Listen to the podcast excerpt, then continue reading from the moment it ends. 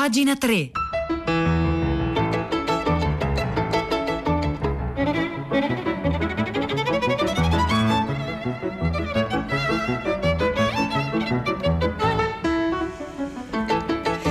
9, 2 minuti e 22 secondi in questo istante. Oggi è mercoledì 21 aprile 2021. Buongiorno a tutti. Silvia Bencivelli al microfono di pagina 3. La cultura nei giornali, nel web e nelle riviste.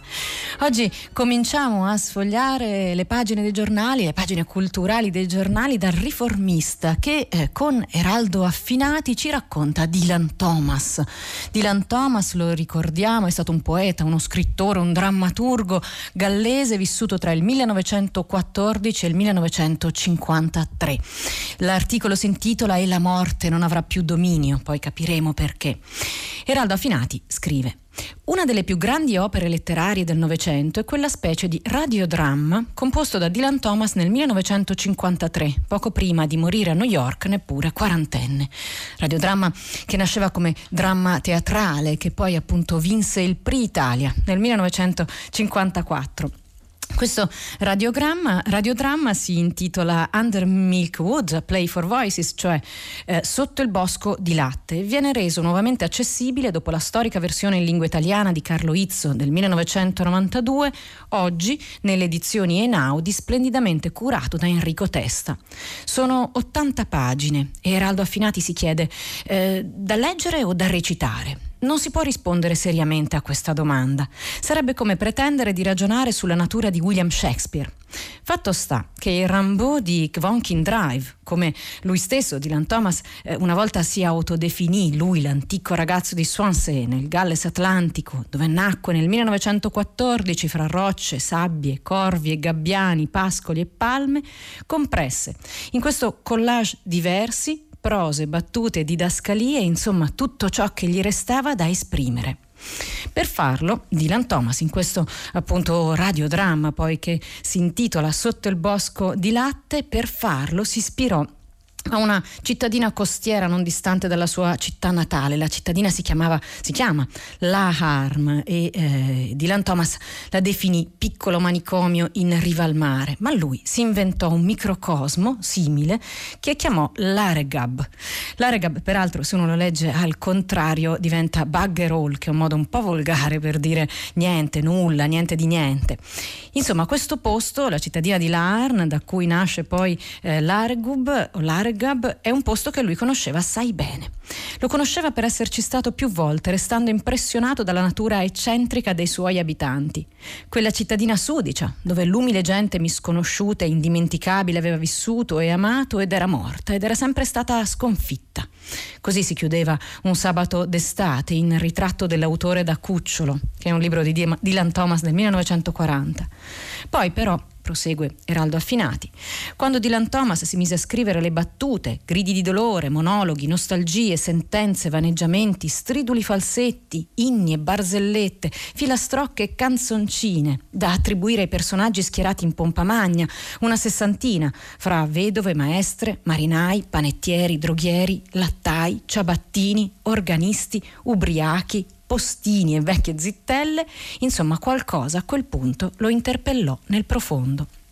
Il demone ritmico e sonoro che cominciò ad agire dentro di lui dagli 18 Poems del 1934 a The Map of Love del 1939 si impossessò della sua anima trascinandolo in un gorgo speciale, dall'interiore in cui si impiastra Leopold Bloom nell'Ulisse di Joyce alle melodie ancestrali della tradizione popolare. Sappiamo cosa fosse quel luogo, al medesimo tempo oscuro e luminoso. Ce lo aveva annunciato lui stesso tanti anni prima, il giovanè poeta, quando scrisse il caos primordiale mischiato all'annuncio biblico dove, appunto, la morte non avrà più dominio. E la morte non avrà più dominio, che è anche il titolo di questo articolo dal riformista di oggi, articolo firmato da, dallo scrittore Eraldo Affinati, è anche il primo verso, il titolo della poesia più famosa di Dylan Thomas, che dice La morte non avrà più dominio e i morti nudi saranno una cosa, con l'uomo nel vento e la luna d'Occidente. Quando le loro ossa saranno spolpate, le ossa pulite scomparse, ai gomiti e ai piedi avranno stelle. Benché ammattiscano saranno sani di mente, benché sprofondino in mare risaliranno una galla. Benché gli amanti si perdano, l'amore sarà salvo e la morte, per l'appunto, non avrà più dominio. Cito, prosegue Affinati, dalla vecchia traduzione di Ariodante Marianni, compresa in un Oscar Mondadori ormai sciupato, che comprai da adolescente alla modica cifra di 600 lire. Chiunque pretendesse di scendere in questa cantina universale dove muschio e cenere si mischiano, i morti e i vivi parlano e si abbracciano, chiunque pretendesse di farlo usando le scalette attrezzate predisposte da Sigmund Freud e compagni sarebbe un illuso. Siamo inclini a credere che persino Robert Allen Zimmerman, il menestrello d'America, nel momento in cui decise di chiamarsi Bob Dylan, l'avesse compreso. Sì, perché si dice, e, e poi in, in, tempi più recenti Dylan lo ha confermato, seppure con una certa riluttanza, che Bob Dylan abbia preso questo Dylan appunto in omaggio al, al poeta eh, gallese di cui stiamo parlando, a Dylan Thomas.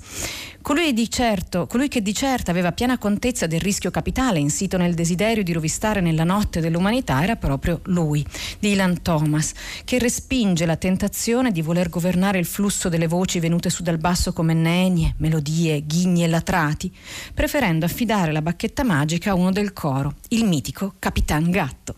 Il capitano di mare cieco e a riposo, addormentato nella cuccetta di una cabina della casa del brigantino, la cabina migliore, tutta incrostata di conchiglie a forma di nave, dentro una nave in bottiglia, il quale, Capitan Gatto, appunto protagonista di questo radiodramma di Dylan Thomas, dialoga con i suoi antichi annegati chiamandoli Oh, miei cari morti. È lui, con ogni evidenza, il maestro d'orchestra di tutta la pièce. E allora che cos'è questa pièce? Una fantastica carrellata di defunti emerse in un giorno di primavera intorno a Coronation Street, nei pressi del fiume Dewey, come riporta la guida turistica incastrata in mezzo ai cani che abbaiano e ai galli che cantano, nella sovranità del cielo percorso da lenti rintocchi di campana, che svegliando i dormienti tirano giù tutti dal letto. Capitan Gatto, amico del vecchio marinaio di Samuel T- Taylor Coleridge, così come di Arthur Gordon Pym, indimenticabile avventuriero di Edgar Allan Poe, sodale dei pirati senza un occhio di Robert Louis Stevenson, compagno segreto di Daniel Orme. Daniel Orme, il protagonista dell'ultimo racconto di Herman Vel- de- Melville, scusatemi. Idealmente questo vecchio bacucco fa le pernacchie ai troppi seriosi capitani di Conrad. Oggi, conclude Eraldo Affinati qui sul Riformista, queste sembrano cose da pochi intenditori. Ma un tempo erano queste le letture della cosiddetta borghesia occidentale Salutiamo quindi con ogni riguardo, nella solitudine della vera grande letteratura, il ritorno di Capitan Gatto, eminenza grigia del tessuto verbale, il mio cocco baleniere d'alto mare, come lo chiama l'amata Rosie Probert, il mio paparino e dolce melarancia, il mio tesoro tutto da mangiare che porta il mio nome sulla pancia. Sì, perché Capitan Gatto si era tatuato proprio lì, nei pressi del pube, il nome della sua preferita, in modo da non dimenticarsela più, il mio bene e il mio sollazzo. Anche se la parola definitiva, dice Affinati, sono d'accordo con Enrico Testa, che cura questa nuova edizione del radiodramma Under Milkwood, Insomma, la parola definitiva dobbiamo lasciarla alla preghiera serale di un altro personaggio, il reverendo Eli Jenkins, Oh, ti prego, lasciaci vedere un'altra giornata e benedici questa notte consacrata. Questo articolo molto lungo molto divertente e complicato parla di Dylan Thomas, lo trovate sul riformista di oggi, lo firma Eraldo Affinati e si intitola E la morte non avrà più dominio.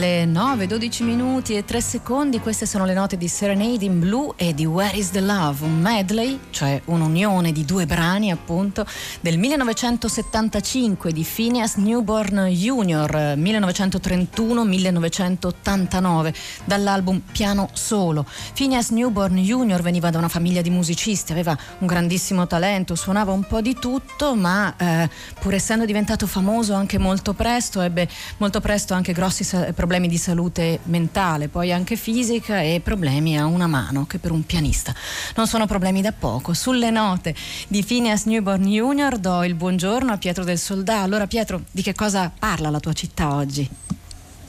Allora, buongiorno Silvia, a te, ascoltatrici e ascoltatori di pagina 3. Questa mattina ci spostiamo negli Stati Uniti. E nella notte è arrivato il verdetto della giuria popolare del Tribunale di Minneapolis che ha decretato la colpevolezza del poliziotto Derek Chauvin, quell'uomo che abbiamo visto tante volte in quel video agghiacciante il 25 maggio dell'anno scorso, soffocare con il ginocchio eh, George Floyd a terra, eh, che gridava quelle frasi che hanno fatto storia, non riesco, quelle parole che hanno fatto storia, non riesco a respirare ispirare.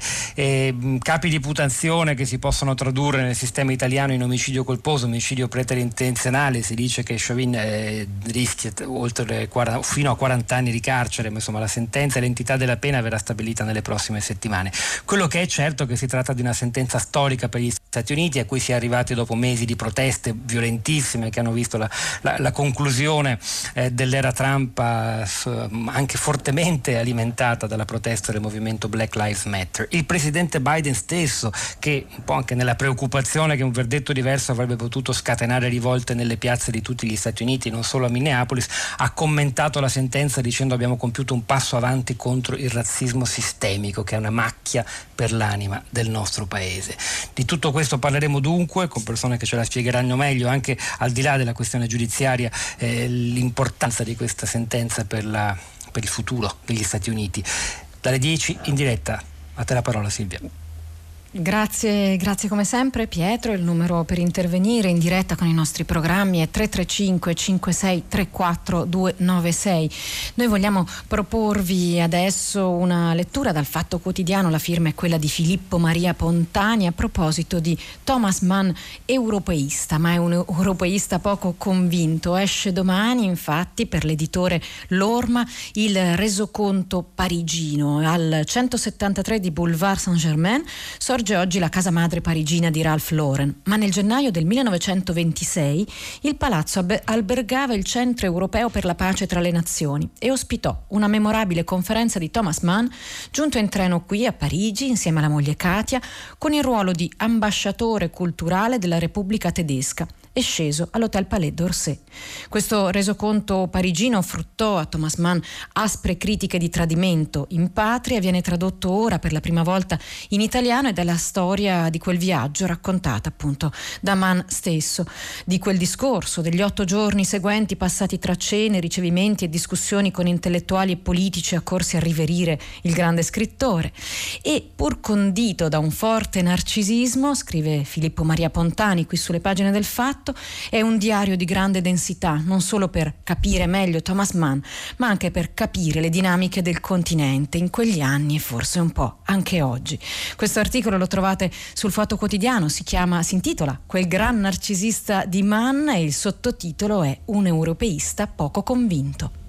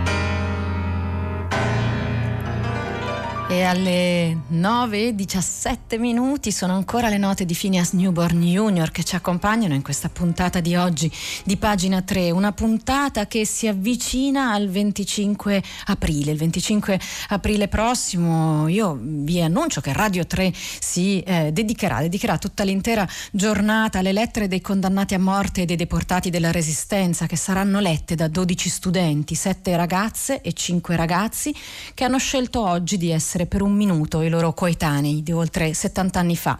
Li ascolteremo lungo tutto il palinsesto dalle 6 del mattino con cui comincia fino alle 20.30 con Radio 3 su IT. Ma questa è anche l'occasione per leggere un articolo che esce oggi sulla stampa con la penna di Mirella Serri che racconta un eccidio nazista insabbiato, insabbiato e dimenticato. 200 morti che furono dimenticati in tempi di guerra fredda per non guastare i rapporti con la Germania Ovest. Eh, questo articolo racconta di, anche di un personaggio, un personaggio che era Maurice Goran Nash, ricordato in questa città, la città di Cavriglia in provincia di Arezzo, perché eh, raccolse le testimonianze di quello che era successo appunto durante l'eccidio nazista. La sua scomparsa, avvenuta pochi, poco tempo fa per via del Covid, è stata un lutto che ancora si ricorda e si ricorderà a lungo appunto a Cavriglia. Maurice Arrivò a Cavriglia dopo che l'esercito nazista aveva sgomberato il campo, si imbatté in racconti di case bruciate e ammassi di cadaveri, scoprì un'umanità devastata, fatta di orfani, vedove e madri private dei figli. E così il militare inglese, appunto, del tredicesimo corpo d'armata alleato, desideroso di individuare gli autori di quegli efferati delitti, recuperò parte dei documenti conservati nei National Archives di Londra e all'epoca ritrovati appunto eh, da un, una, una, un corpo di investigazioni. Poi poi si mise in contatto con i superstiti e contribuì così a tracciare una mappa con nomi e cognomi, con anche le foto dei soldati tedeschi che avevano messo in atto la carneficina. Facevano parte dell'unità militare Hermann Göring, eh, responsabile della strage di Cavriglia, in cui perirono più di 200 civili. Per il numero di vittime questo è considerato il quarto in Italia ed è oggi ricostruito da un libro che esce per Longanesi, eh, lui si chiama Filippo Boni, l'autore, e il titolo è Muoio per te. Ma che cosa attivò la furia omicidia dell'SS proprio qui, a Cavriglia, in provincia di Arezzo? A guidare le truppe allo sterminio fu il capitano Wolf, Wolf, anzi, che definì la sua operazione una bonifica del territorio. Appena arrivato nei pressi di Arezzo, il comandante tedesco individuò infatti numerosi segnali di ostilità da parte della popolazione nei confronti della prepotenza nazista. Il primo segnale che lo infastidì fu il rifiuto di padre Alfonso del convento di San Giovanni Valdarno di consegnargli l'annunciazione del Beato Angelico. L'opera, appunto questa annunciazione, aveva suscitato gli appetiti di Göring, gran collezionista d'arte, il quale l'avrebbe voluta nella sua tenuta di Karin Hall. Padre Alfonso mentì e disse che il capolavoro era partito da tempo per gli uffizi di Firenze, ma in realtà si trovava al sicuro in Vaticano. Il capitano mangiò la foglia, si insospettì moltissimo e capì che non avrebbe avuto un terreno facile su cui operare. Fu la rete di solidarietà che circondava i partigiani a fare poi scattare la determinazione omicidia di Wolf. E allora questi eh, ribelli che Mussolini chiamava i pistoleros, che operavano tra Siena, Arezzo e Firenze, furono appunto eh, i, i, la maggior parte delle vittime di Wolf. Furono raggiunti per via del barbiere, il barbiere che andava a fare i capelli in montagna ai partigiani che fu arrestato, fu torturato finché non descrisse per filo e per segno tutte le grotte, gli anfratti e i boschi dove si nascondevano gli uomini della resistenza.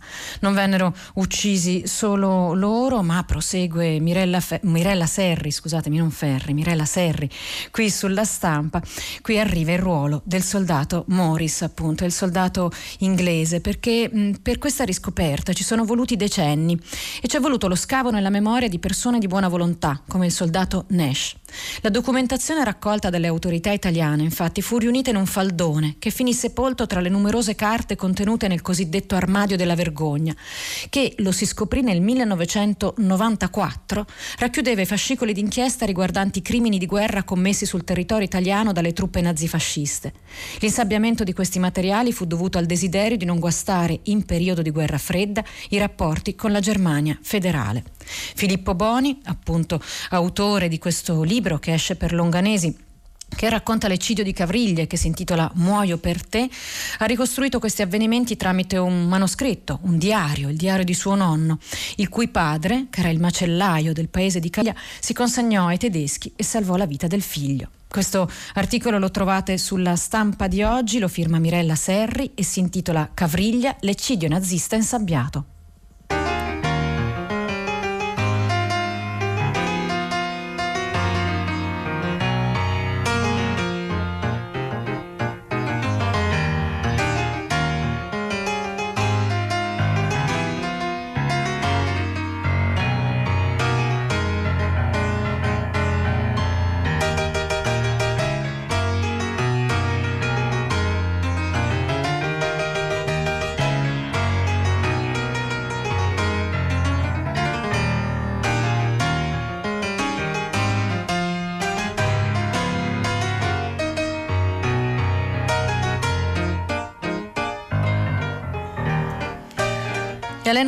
22 minuti e 54 secondi, Pietro Citati su Repubblica di oggi racconta lo scrittore Giovanni Mariotti. Giovanni Mariotti, il più singolare scrittore italiano, scrive Citati, è lucchese. Mariotti, Lucca è una città unica, percorrerla e attraversarla è un'avventura molto più grande e divertente di conoscere qualsiasi altra città toscana. Lucca è assurda, mentre Firenze è ovvia, con i suoi stilnovisti e Dante Alighieri. Ma insomma, Luca, Luca, scusatemi, Mariotti, Mariotti, scrittore poco conosciuto, si è occupato con grande intelligenza di editoria, dirigendo collane geniali insieme a Jorge Luis Borges.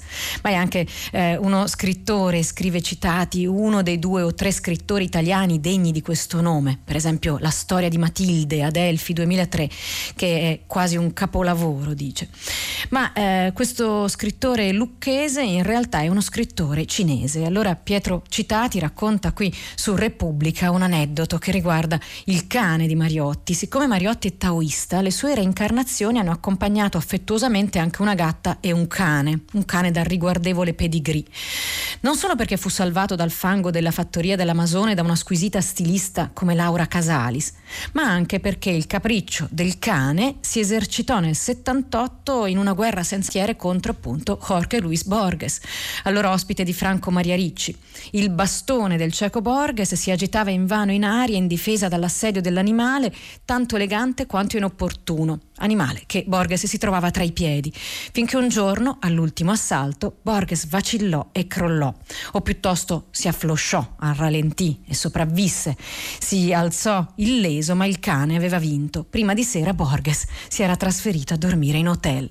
Questo eh, racconto arriva da La gatta Borges e il Fox Terrier, eh, sono avventure che Laura Casalis presenta al lettore e Laura Casalis ne scrive appunto in un libro che esce per il labirinto. Eh, Franco Maria Ricci appunto è l'editore che adesso eh, ha preso in mano Laura Casalis. Ne parla Pietro Citati sulla Repubblica di oggi. L'articolo si intitola Quando il cane di Mariotti sfidò Borges e lo trovate menzionato sulla nostra pagina web che è come sempre www.gina3.rai.it.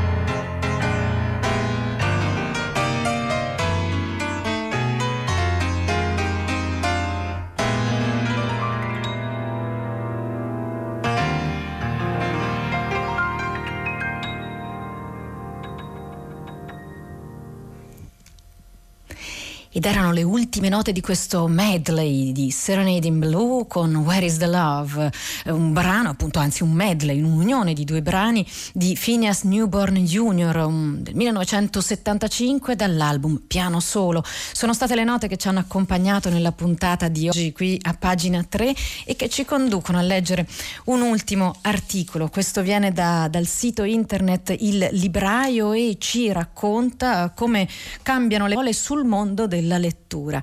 Questa è eh, una, una, specie di vademecum, un vocabolario, un piccolo nuovo glossario stilato da una app che si chiama Babbel, ne parla il sito internet Il Libraio e, e racconta appunto come stanno cambiando eh, i lessici dei lettori. Per esempio nascono acronimi. Uno dei più comuni è CR, che vuol dire currently reading, cioè vuol dire che cosa sto leggendo in questo momento. Ma il glossario comprende anche parole come tsundoku, termine giapponese usato per descrivere una persona che acquista libri che magari non leggerà mai. E poi c'è il bookaholic, il drogato di libri, che è un termine che indica l'amante della lettura. Si differenzia, si legge qui su Il libraio, da un tsundoku, in quanto un bookaholic poi legge davvero, mentre lo tsundoku compra e poi chissà.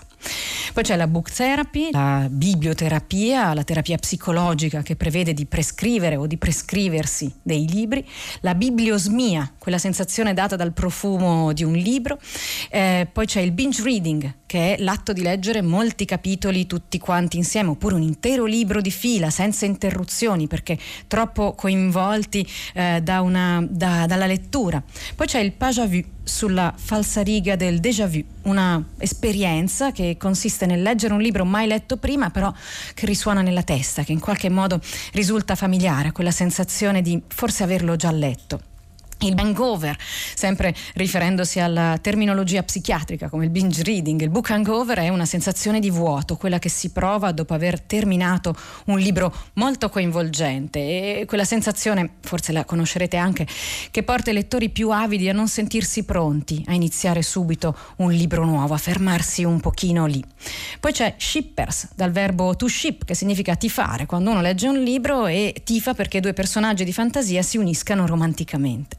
Questo glossario finisce qui, però c'è altro da dire che oggi noi eh, ci riprendiamo, facciamo le nostre cose in videoconferenza quasi sempre con una libreria sullo sfondo e allora anche qui eh, c'è un termine che dovremmo imparare, un termine che viene dall'inglese che è credibility bookcase, come se dai libri che mostriamo alle nostre spalle dipendesse la nostra credibilità e autorevolezza. Spesso i libri appunto vengono mostrati più per scena che non perché siano davvero proprio lì dove abbiamo messo la nostra webcam. Questo piccolo glossario lo trovate sul sito internet Il Libraio, lo trovate linkato anche alla nostra pagina web dove trovate peraltro anche altre cose, per esempio la sezione Oltre la diretta che comprende altri consigli di lettura dalle pagine culturali delle riviste online e poi trovate il bottone per iscrivervi alla nostra newsletter per cui riceverete, riceverete se vi iscriverete ogni settimana il riassunto di quello che abbiamo letto qui a pagina 3.